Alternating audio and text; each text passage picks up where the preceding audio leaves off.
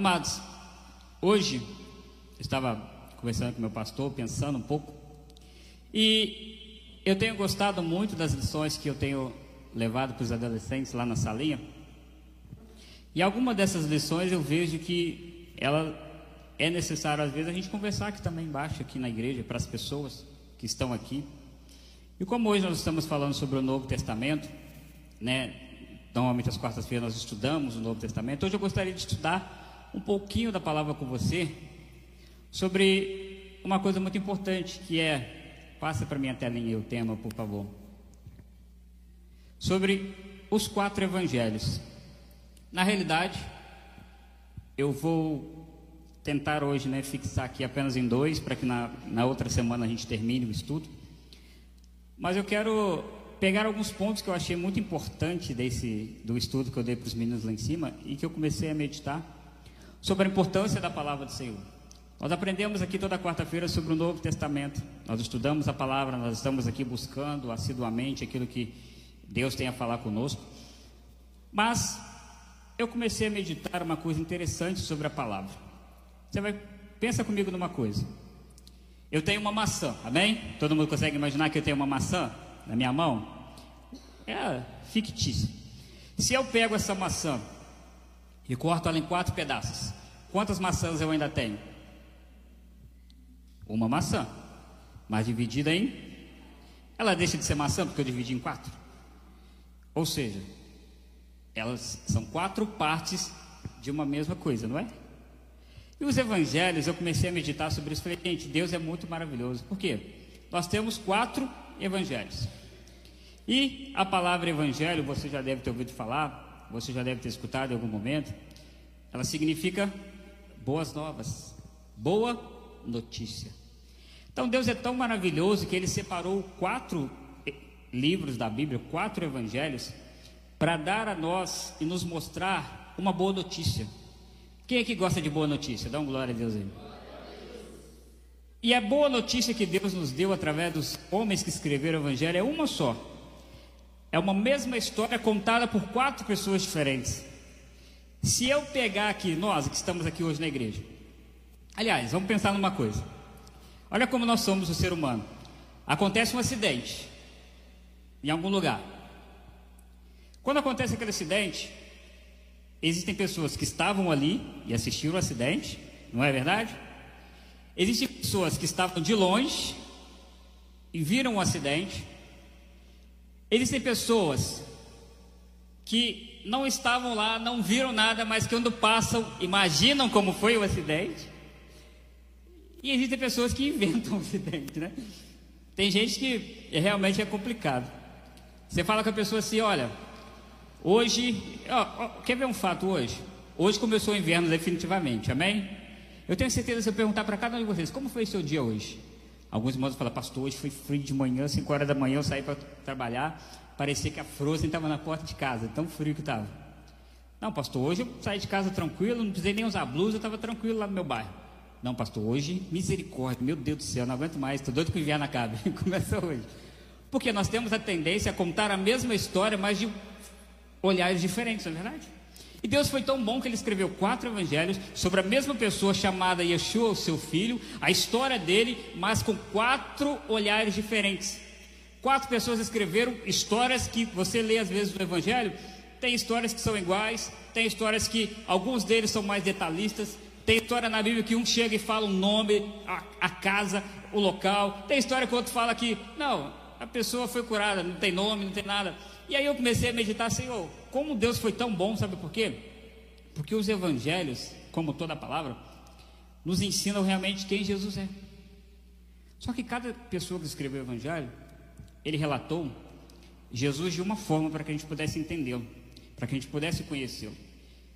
Então nós temos que buscar ao Senhor e ler a palavra, como nós sempre ensinamos aqui, não de forma, ah, vou ler aqui, vou ler ali, não.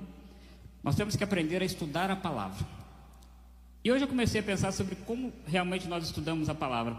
Quem aqui já estudou em algum momento da sua vida? Você já estudou? Alguma escola? Você se lembra o que é uma resenha? Se lembra? Na faculdade a gente tinha muito disso. O professor falava assim, ó, leia tal livro, assista tal filme, e eu quero que você faça uma resenha. O que é uma resenha? Um resumo daquilo que você leu, daquilo que você aprendeu. Então eu comecei a pensar que nós, como cristãos, nós temos uma mania muito feia. Que hoje, por exemplo, é o estudo ou não é o estudo da palavra do Senhor aqui? Amém? Nós estamos aqui estudando, não estamos? E o nosso pastor fala uma coisa que é verdade, que eu também tenho que melhorar isso, que é o quê? Quando você vai para a escola, você guarda tudo na sua cabeça? O professor está falando lá, blá, blá, blá, aí você está tudo guardando aqui, aleluia, aleluia, aleluia. Aí no dia da prova você abre a caixinha da sua mente e fala assim, vou fechar, tirar 10, porque está tudo guardado. Ou você precisa fazer o quê? Anotar, anotar, anotar, porque a nossa mente é falha.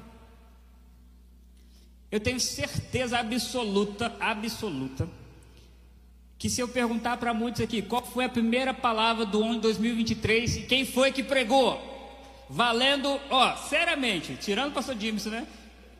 Tirando os pastores, valendo R$100, quem foi a primeira pessoa que pregou e qual foi a mensagem? Hã? Não, não é chute, porque eu tenho como provar quem foi, tá no YouTube, no canal, não tem como chutar. Então você entende que aprender a palavra de Deus também tem que ser assim às vezes? Eu não sei quanto a você, mas tem coisas que às vezes alguém fala, que toca na gente, eu falo, meu Deus do céu, eu preciso anotar isso aqui, eu preciso ler depois de novo, por quê? Porque tocou em mim, mas a gente tem uma mania tipo assim, não, eu vou guardar, passou da porta para fora, chegou em casa, fez alguma coisa, aquele negócio que o pastor falou, esqueci. E nós temos que ter o hábito de estudar a palavra, e hoje eu comecei a estudar a palavra de manhã, voltando a fazer alguns devocionais. Eu gosto de estudar a palavra lendo para mim mesmo, falando comigo mesmo, estudando. E os evangelhos, eles são tão maravilhosos, porque cada um dos escritores escreveu o evangelho de uma narrativa diferente. Por quê? Alguns deles focaram, como nós vamos ler aqui, estudar um pouquinho, quem Yeshua era, quem Jesus ele era, onde ele nasceu, quem eram seus pais. Outros aqui focaram que quem foram os seus discípulos, o nome de todos eles. Eles foram relatando coisas assim para a gente começar a pensar e estudar a história maravilhosa do nosso Senhor Jesus. E o primeiro desses livros, né, que está na sua Bíblia aí, que é o livro de Mateus, nós precisamos entender um pouquinho que este livro, né, ele foi escrito por este homem chamado Mateus. E todos nós entendemos e estudamos a palavra, sabemos que Mateus, ou segundo diz a Bíblia, Levi, ele era um cobrador de impostos, ele era um homem publicano, ele era um homem que ele era odiado pelos seus irmãos. Por quê? Ele era cobrador de impostos, ele era alguém que vivia daquilo que era um problema para todos, porque Roma cobrava impostos altíssimos do seu povo, e Mateus era um homem judeu, servo do Senhor, não ainda servo do Senhor, era um judeu que cobrava impostos dos seus irmãos. Mas a Bíblia diz assim que um dia o Senhor Jesus chega para Mateus, lá na coletoria, lá onde ele estava, e Yeshua diz apenas uma frase para ele, fala assim, vem e me segue. E a Bíblia diz que Mateus então larga tudo e começa a servir ao Senhor, começa a fazer a vontade de Deus. E eu acredito no meu coração, pensando, que Mateus, por ser um coletor de impostos, Mateus era muito detalhista. E aí eu comecei a pensar e analisar o seguinte, a Bíblia fala que nem tudo, né, que Jesus fez, nem tudo que Jesus, que os discípulos presenciaram, pode ser escrito, porque senão nem acaba na Bíblia. Mas cada discípulo, eles escreveram detalhes importantíssimos para que nós pudéssemos crer quem Jesus é. E Mateus, ele escreve muito sobre, mostrando para nós que Jesus, que Yeshua, é o Messias prometido. Ele escreveu provando que algumas profecias da palavra do Senhor se cumpriram em Jesus. Mateus, ele escreve mostrando que, olha, Yeshua é aquele que a palavra fala que viria, é aquele que a Bíblia diz que é o Filho de Deus, é aquele que é o Messias prometido. E vamos estudar, vamos dar uma olhada em algumas das profecias que Mateus escreve, e aonde elas estão, aleluia, vamos dar uma olhadinha? E a gente está estudando, não é? Abre comigo a sua Bíblia no livro de Mateus, capítulo 1. Mateus capítulo 1, verso 20 ao verso 23. E eu quero fazer um comparativo com você para você entender como que Deus faz as coisas. Acharam aí Mateus capítulo 1, verso 20 a 23? Leia comigo. Agora eu quero que você leia, abra sua Bíblia, mas olha o que a tela fala ó, na televisão aqui, ó. Enquanto ele refletia sobre isso, eis que lhe apareceu em sonho o anjo do Senhor dizendo: José, filho de Davi, não tenha medo de receber Maria como esposa, porque o que nela foi gerado é do Espírito Santo. Até o 23, né? Ela dará à luz um filho e você porá nele o nome de Jesus, porque ele salvará o seu povo dos pecados deles. Ora, tudo isso aconteceu para se cumprir o que foi dito pelo Senhor por meio do profeta. Eis que a virgem conceberá e dará à luz um filho, e ele será chamado pelo nome de Emanuel, que significa Deus conosco. Mateus escreve que Yeshua é a promessa de Deus dada pelo profeta, que o seu nome seria Emanuel e seria Deus conosco. Aí você fala assim: pastor, tá bom, então me prova onde está escrito isso. Eu te provo na Bíblia. Isaías capítulo 7, versículo 14. Coloca para mim, por favor, no texto, para nós analisarmos. Isaías 7, 14. Opa, o que está escrito aí? Portanto, o Senhor mesmo lhes dará o sinal, e eis que a virgem conceberá e dará a luz a um filho, e lhe chamará Emanuel. Eita glória! Mateus ele escreve mostrando que Yeshua é o prometido do Senhor, é aquele que veio para nos salvar, para nos libertar, é aquele que veio para nos purificar dos nossos pecados. E olha que interessante, Mateus ele ainda escreve outra profecia para que nós possamos entender quem Jesus é. No livro de Mateus mesmo, capítulo 2, versículo 5 e versículo 6, diz assim: e eles responderam, em Belém da Judéia, porque assim está escrito por meio do profeta: e você, Belém, terra de Judá, de modo nenhum é a menor entre as principais de Judá, porque de você sairá o guia que apacentará o meu povo, Israel. E aí, abre comigo a sua Bíblia, e agora eu quero ver esses irmãos que não leem muito a Bíblia achar esse livrinho, que é uma maravilha. Miquéias capítulo 5, versículo 2. Tem irmão que vai falar que a minha Bíblia não tem esse livro não, pastor, misericórdia, onde está? Miquéias capítulo 5, verso 2, e eita glória, oh, cadê os irmãos, como diz o Wilson, meu? Cadê os irmãos aí, com agilidade nos dedinhos? Olha o que que diz Miquéias 5, 2, e você, Belém, Efrata, que é pequena demais para figurar como grupo de milhares de Judá, de você me sairá aquele que há de reinar em Israel.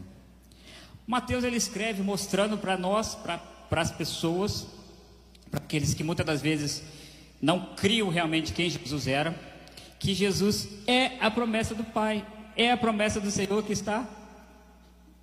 que foi predita, né, pelos profetas. Olha o que Mateus escreve também, capítulo 1, que nós estamos aqui, o versículo 14 ao versículo 15. Aliás, deixa eu ver se é isso mesmo.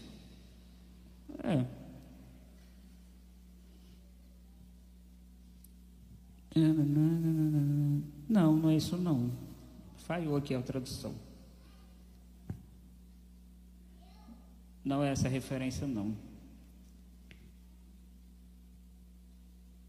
Mateus escreve que Yeshua, ele teve que fugir para o Egito, né? Devido à perseguição. Capítulo 2? Ah, qual é? Versículo 13, né? Obrigado, meu amor, agradecido. Mateus capítulo 2, então, olha aí, versículo 13. Depois que os magos foram embora, o anjo do Senhor apareceu em sonho a José e disse: levanta-te, tome o menino e a sua mãe e fuja para o Egito. Fique por lá, até que eu avise você, porque Herodes há de procurar o menino para matá-lo. Levantando-se José, tomou de noite o menino e sua mãe e partiu para o Egito, onde ficou até a morte de Herodes. Isso aconteceu para se cumprir o que foi dito pelo Senhor por meio do profeta: do Egito chamei o meu filho. Onde está essa profecia? Oséias capítulo 11, verso 1. Olha o que diz a profecia que o Senhor deu ao profeta Oséias, também correlacionada a esse texto aí, ó. Quando Israel era menino, eu o amei, e do Egito chamei o meu filho. Eu não sei se você tem essa percepção, ou se você já parou para pensar o quanto a Bíblia é tão maravilhosa, porque muitas das pessoas tentam desacreditar a palavra, mas a Bíblia, ela se encaixa, ela se correlaciona. Você procura um texto aqui, esse texto fala daquele outro. Você busca aqui, aquele texto fala daquele outro. E Mateus começa a nos mostrar isso, que uma das últimas profecias que ele fala aqui, última assim, da minha anotação aqui, é que Jesus, ele entrou montado no jumentinho. E isso também foi profetizado. Isso está em Mateus capítulo 21, verso 6 ao verso 7. E diz assim: indo os discípulos, e tendo feito como Jesus lhes havia ordenado, trouxeram a jumenta e o jumentinho. Então puseram em cima deles as suas capas, e sobre elas Jesus montou. E a maior parte da multidão estendeu as suas capas no caminho, e os outros cortavam ramos de árvores, espalhando-os pelo caminho. E as multidões, tanto as que iam adiante dele como as que o seguiam, clamavam: Hosana ao filho de Davi. Bendito que vem em nome do Senhor, Hosana nas maiores alturas. E essa profecia que Mateus relaciona, ela está no livro de Zacarias, capítulo 9, verso 9. Zacarias, capítulo 9, verso 9. Alegre-se muito, ó filha de Sião, exulte, ó filha de Jerusalém. Eis que o seu rei vem até você, justo e salvador, humilde, montado em jumento, num jumentinho, cria de jumenta. O que eu fico perplexo com a palavra de Deus, assim, pastor Mike ficou assustado, não porque eu sei que Deus é Deus, mas Deus, ele é tão maravilhoso que ele deixou um caminho de detalhes para nós analisarmos a palavra do Senhor e pensarmos realmente que Jesus, Yeshua, é o prometido do Pai, é aquele que era e aquele que sempre será o Senhor. A Bíblia nos relata isso, nos mostra que Jesus é o escolhido de Deus, que veio, o Filho do Senhor, morreu por nós para nos purificar os nossos pecados. E o detalhe, ele é o único que pode fazer isso, é o único que realmente veio para nos morrer em nosso lugar, nos salvar, nos libertar, prometido dentro da palavra do Senhor pelos profetas. E eu fico imaginando quando realmente alguma das pessoas da Bíblia, né, que falam isso, viam realmente Jesus e puderam dizer assim: ele é aquele que Deus enviou, aleluia. E Mateus nos mostra isso de forma gloriosa. E eu achei muito interessante, porque tem muita gente que hoje não acredita em Jesus, tem muita gente que acha que isso aqui tudo é bobeira, tem muita gente que acha que isso aqui, isso é palhaçada. Não, não é palhaçada. A Bíblia nos mostra que Jesus, ele é o Messias prometido, ou seja, ele é o nosso Cristo, aquele que veio morrer em nosso lugar. Nós cantamos aqui hoje: lindo, lindo, lindo és, glória, glória eu te dou, né? Me leva à sala do trono, para que entre o Rei da glória. Quem é o Rei? Jesus é o Rei prometido, e ele veio instaurar na terra que o reino dos céus, porque uma das suas palavras que ele falou quando ele estava aqui é chegado o reino dos céus. E ele diz isso, né, quando os discípulos falam: Senhor, como que nós vamos orar ao Senhor? Qual que é o tipo de oração eficaz? E ele diz assim: quando vocês orarem, orem assim: Pai nosso que estás no céu, né? Santificado seja o teu nome, seja feita a tua vontade, assim na terra como a sua vontade é feita no céu. Deus vem nos mostrar que Yeshua, de todas as coisas boas que o Senhor Jesus fez por nós, né? Ele é maravilhoso em tudo, mas a maior delas, ele veio nos mostrar que nós mesmos não temos condições de nos libertar dos nossos pecados. Ele veio nos mostrar que nós somos pecadores, nós somos falhos. Ele veio nos mostrar que o mundo é mau. Ele veio nos mostrar que nós, sozinhos, não vamos conseguir nada.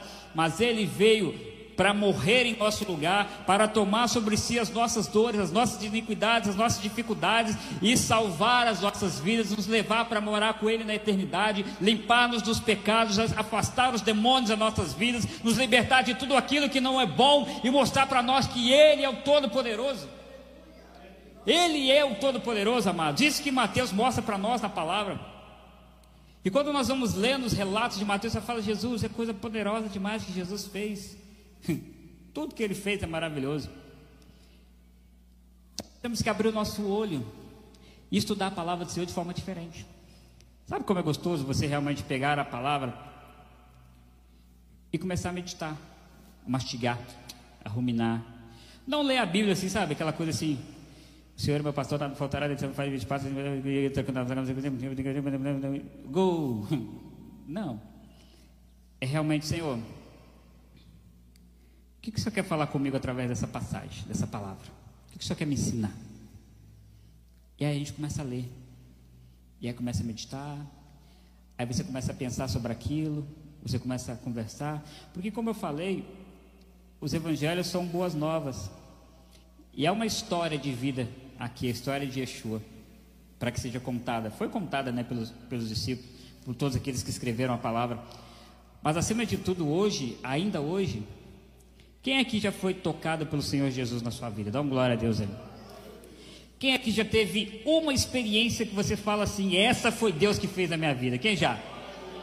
Aí eu te falo uma coisa. Você e eu, sabe o que nós somos hoje?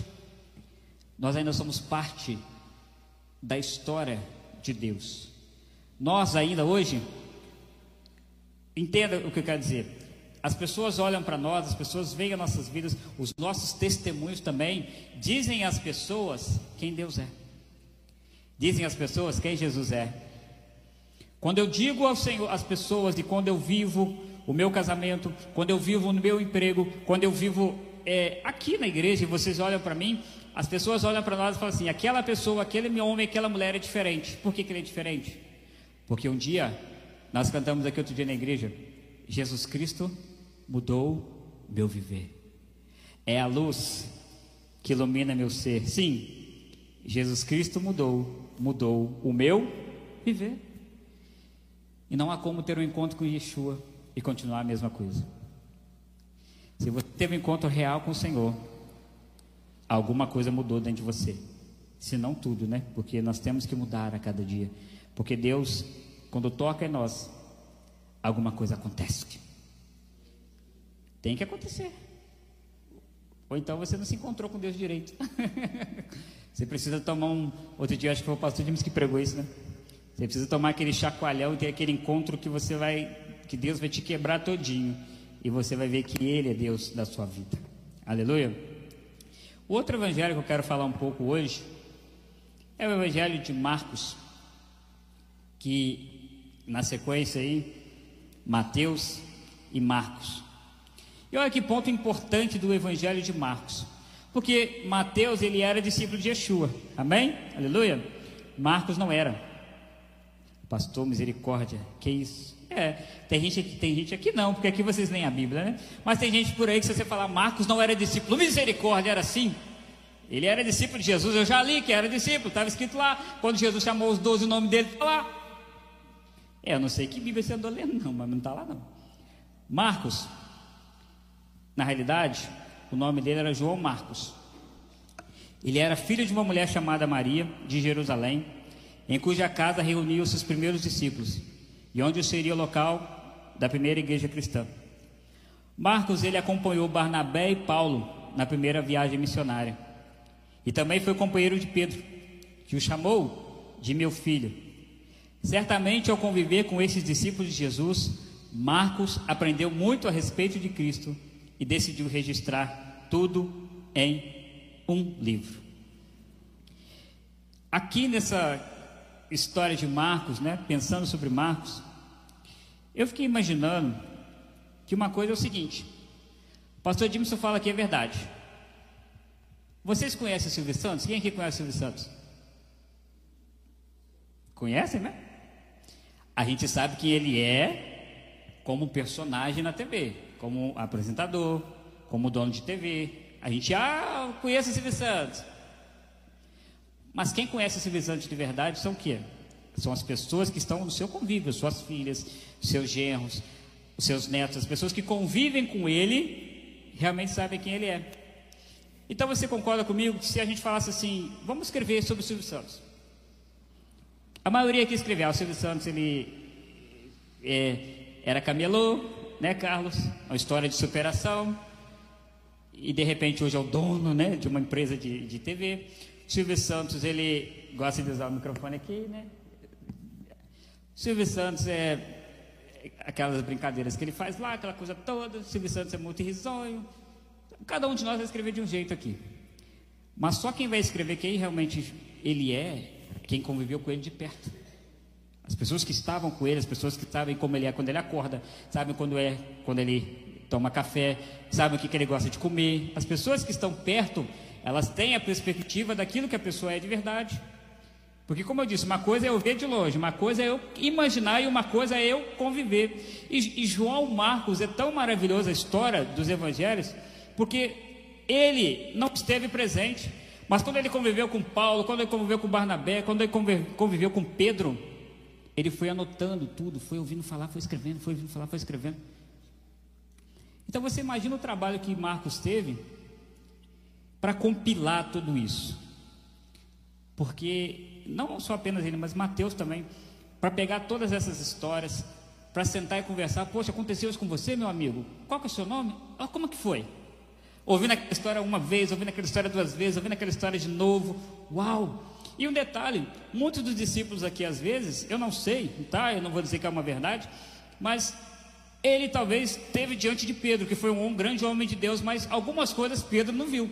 Porque apesar de Pedro estar junto com Yeshua, Pedro não acredito que não viu tudo. Ouviu também muita coisa, Pedro não lembrou. Olha como Deus foi bom e Deus deu a esses homens sabedoria para que eles pudessem lembrar, anotar e guardar as histórias que Yeshua fez, aquilo que aconteceu. E como eu creio no meu coração que Mateus ele era alguém que andava com a canetinha, tudo que Yeshua fazendo, Mateus anotava. Marcos, ao contrário disso, porque ele foi ouvindo falar. Pedro também, porque se Marcos andou com Pedro, Pedro também com certeza anotava as coisas. Pedro, ele também tinha o seu caderninho, tinha a sua, alguma forma de guardar. Porque como eu disse, a maioria de nós não lembra que foi pregado em primeiro culto da igreja deste ano 2023. Imagina lembrar tudo que Yeshua fez, porque não sei quanto a você. Pensa comigo. A história da Bíblia não são emocionantes?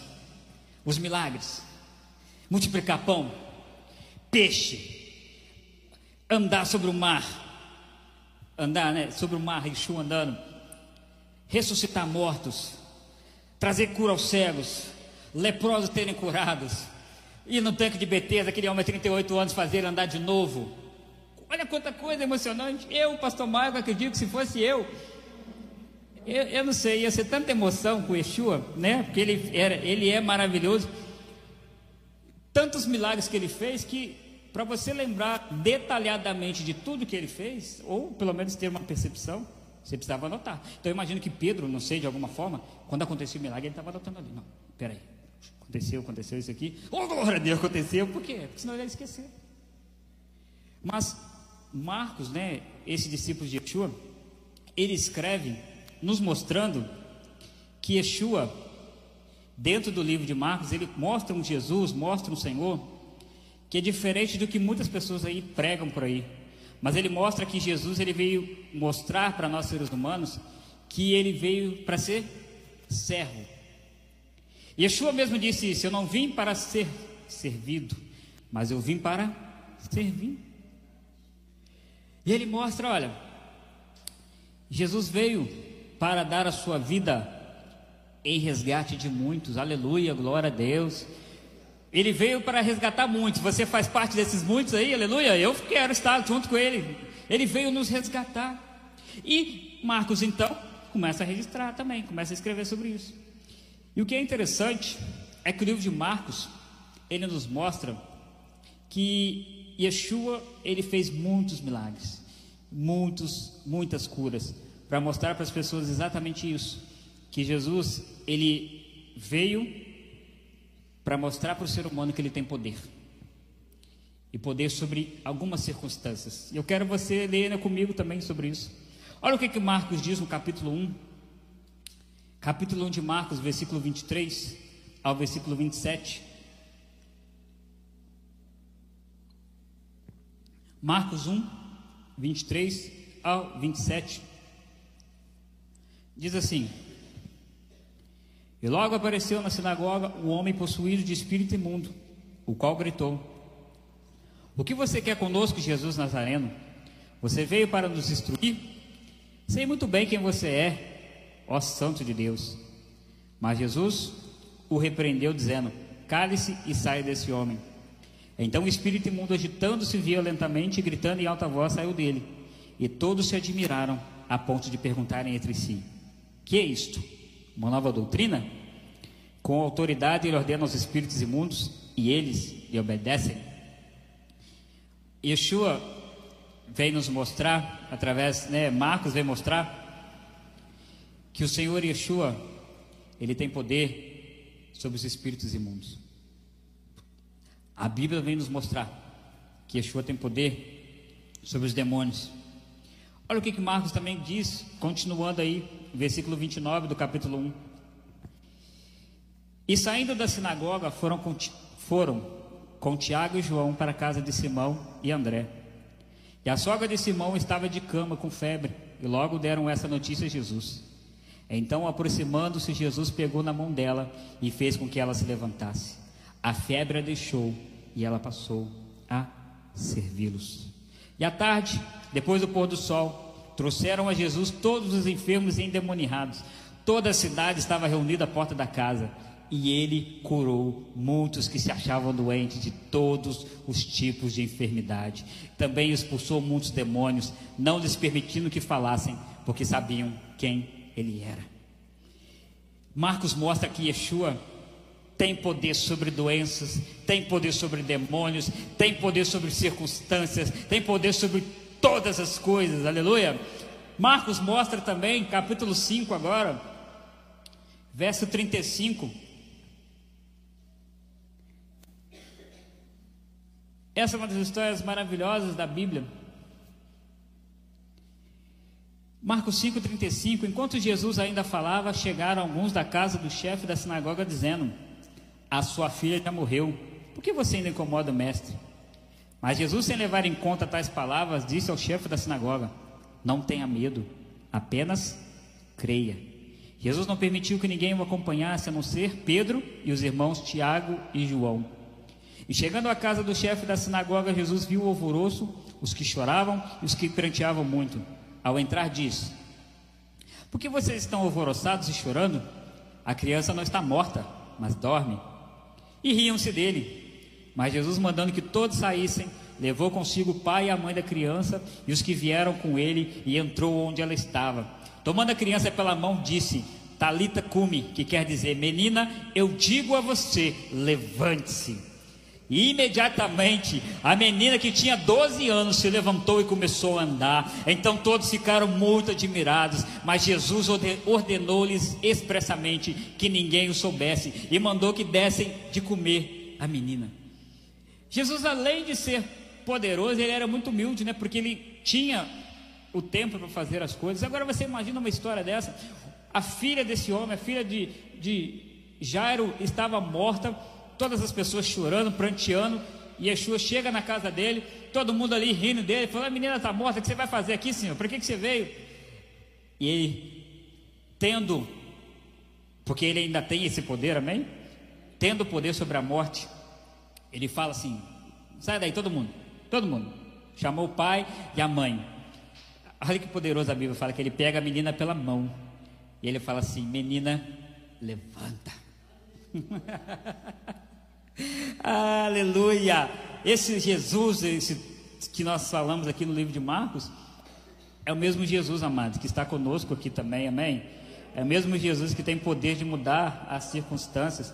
Olha o que Marcos relata em Marcos, capítulo 6, versículo 45, que é um dos relatos também que nós falamos aqui sobre andar sobre o mar. E logo a seguir, Jesus fez com que os seus discípulos entrassem no barco e fossem adiante dele para o outro lado, para Betsaida, enquanto ele despedia a multidão. E tendo-os despedido, ele subiu ao monte para orar. E ao cair da tarde, o barco estava no meio do mar e Jesus estava sozinho em terra.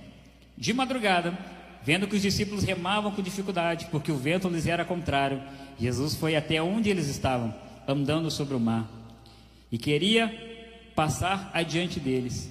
Eles, porém, vendo-o andar sobre o mar, pensaram tratar-se de um fantasma e gritaram, pois todos viram Jesus e ficaram apavorados.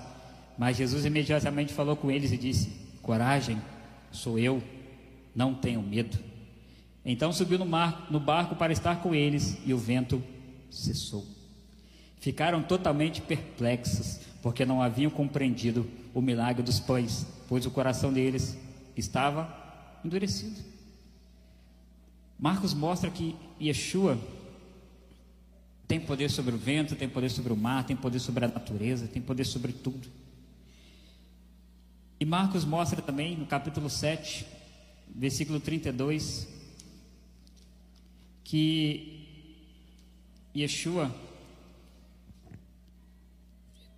tem poder sobre as enfermidades, sobre as deficiências físicas. 7:32 diz assim: então lhe trouxeram um surdo e gago e lhe suplicaram que impusesse a mão sobre ele. Jesus, tirando da multidão a parte, pôs os dedos nos ouvidos dele, depois, cuspindo, aplicou-lhe saliva na língua do homem. Aplicou saliva na língua do homem. Então, erguendo os olhos ao céu, suspirou e disse: Efrata, que quer dizer, abra-se.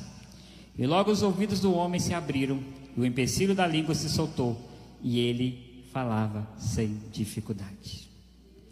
Jesus lhes ordenou que não contassem a ninguém. Porém, quanto mais recomendava isso, tanto mais eles divulgavam, porque todos ficavam muito admirados, dizendo: tudo ele tem feito muito bem, faz até os surdos ouvirem e os mudos falarem. Olha como a Bíblia nos relata quem Yeshua é. Como eu disse, cada escritor foi relatando Jesus de uma forma, foi mostrando quem Jesus é. E Marcos mostra para nós o quão poderoso esse Jesus é, o nosso Senhor.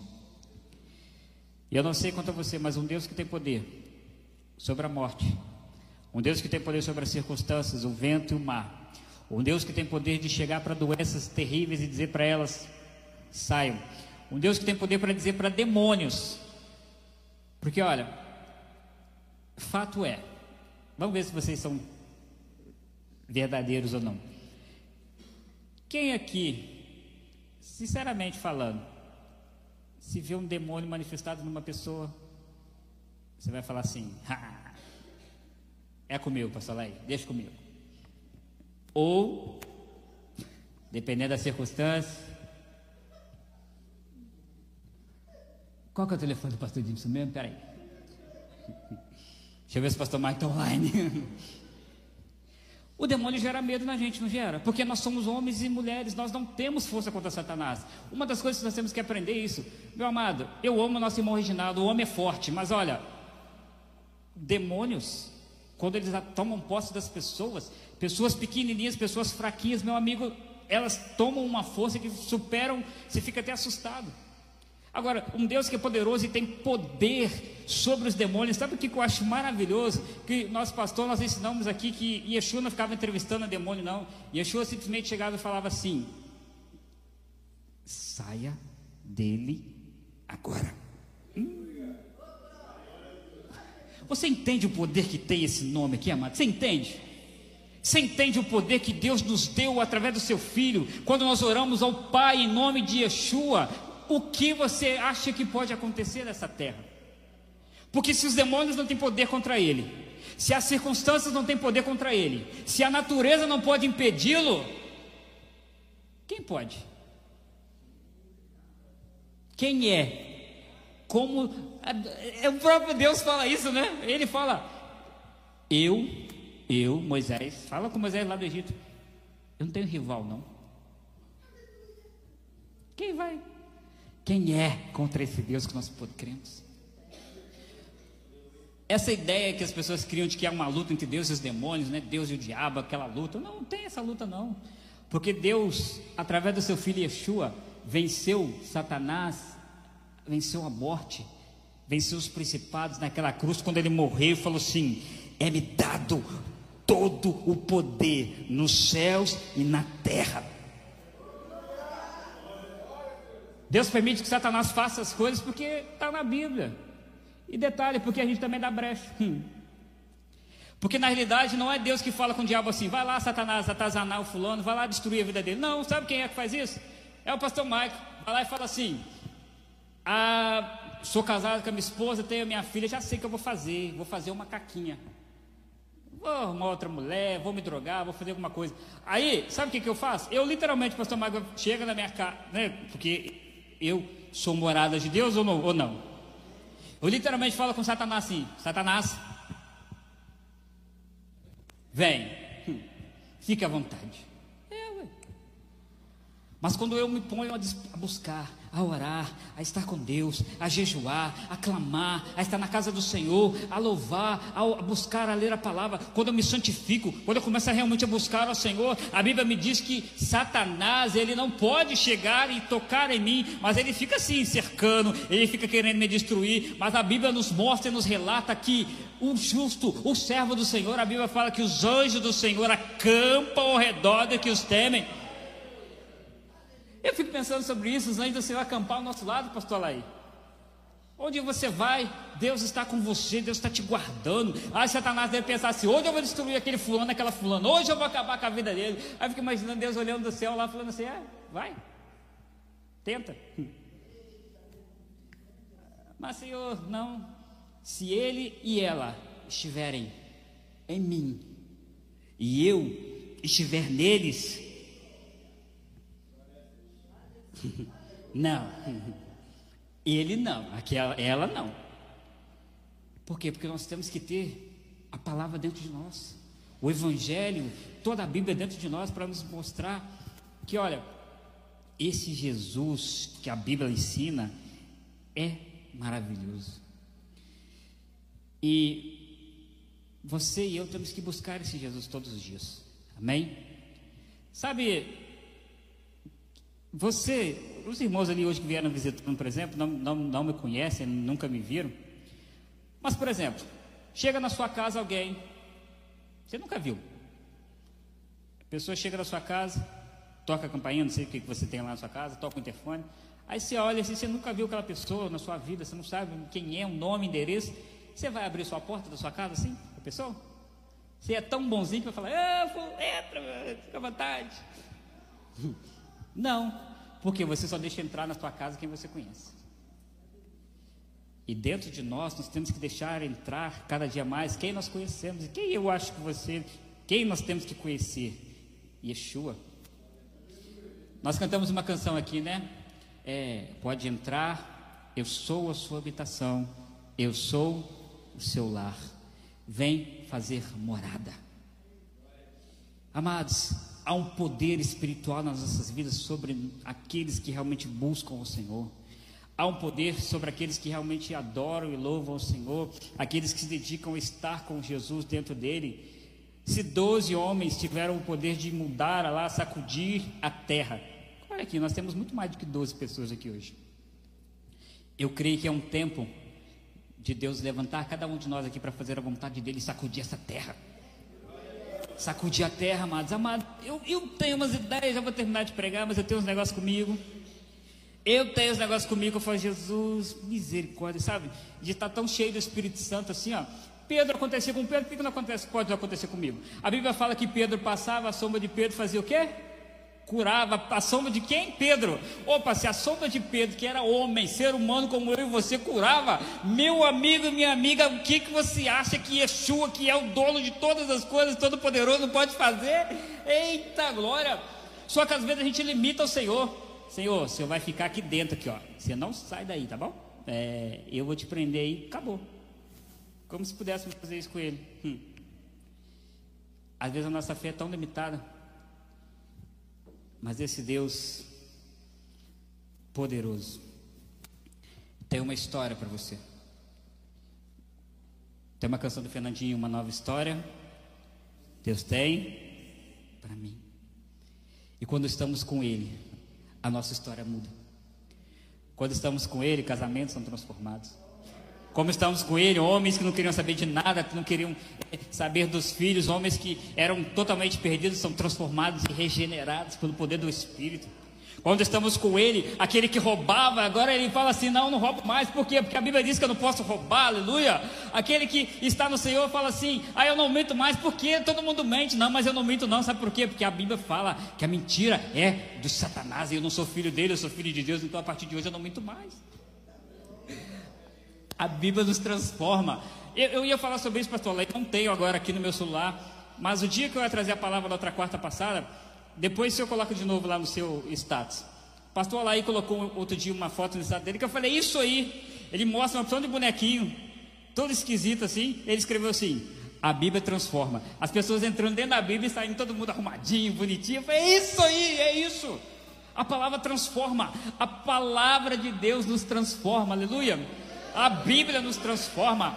Não é simplesmente um papel que você fala assim, isso aqui é uma coisa comum, não. É vida. Quando você começa a ler, como diz a pastora Daniela, você começa a se alimentar, a tomar um café, a comer, aquilo começa a entrar sobre você, você começa, aleluia, Deus começa a tocar, Deus começa a arrancar os carrapichos, Deus começa a tirar as coisas erradas, e você olha e fala assim,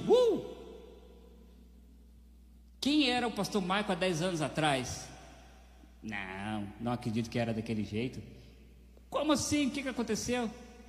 Jesus foi aplumando, foi transformando, foi mudando.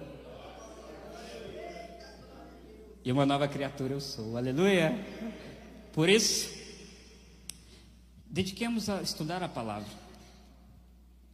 Tem coisas grandiosas aqui na palavra do Senhor. Olha que eu peguei o resumo do resumo do resumo. Eu nem fui muito fundo sobre essas coisas aqui, porque é poderoso demais, é gostoso demais estudar a palavra. Que Deus possa abençoar a sua vida, amém, queridos?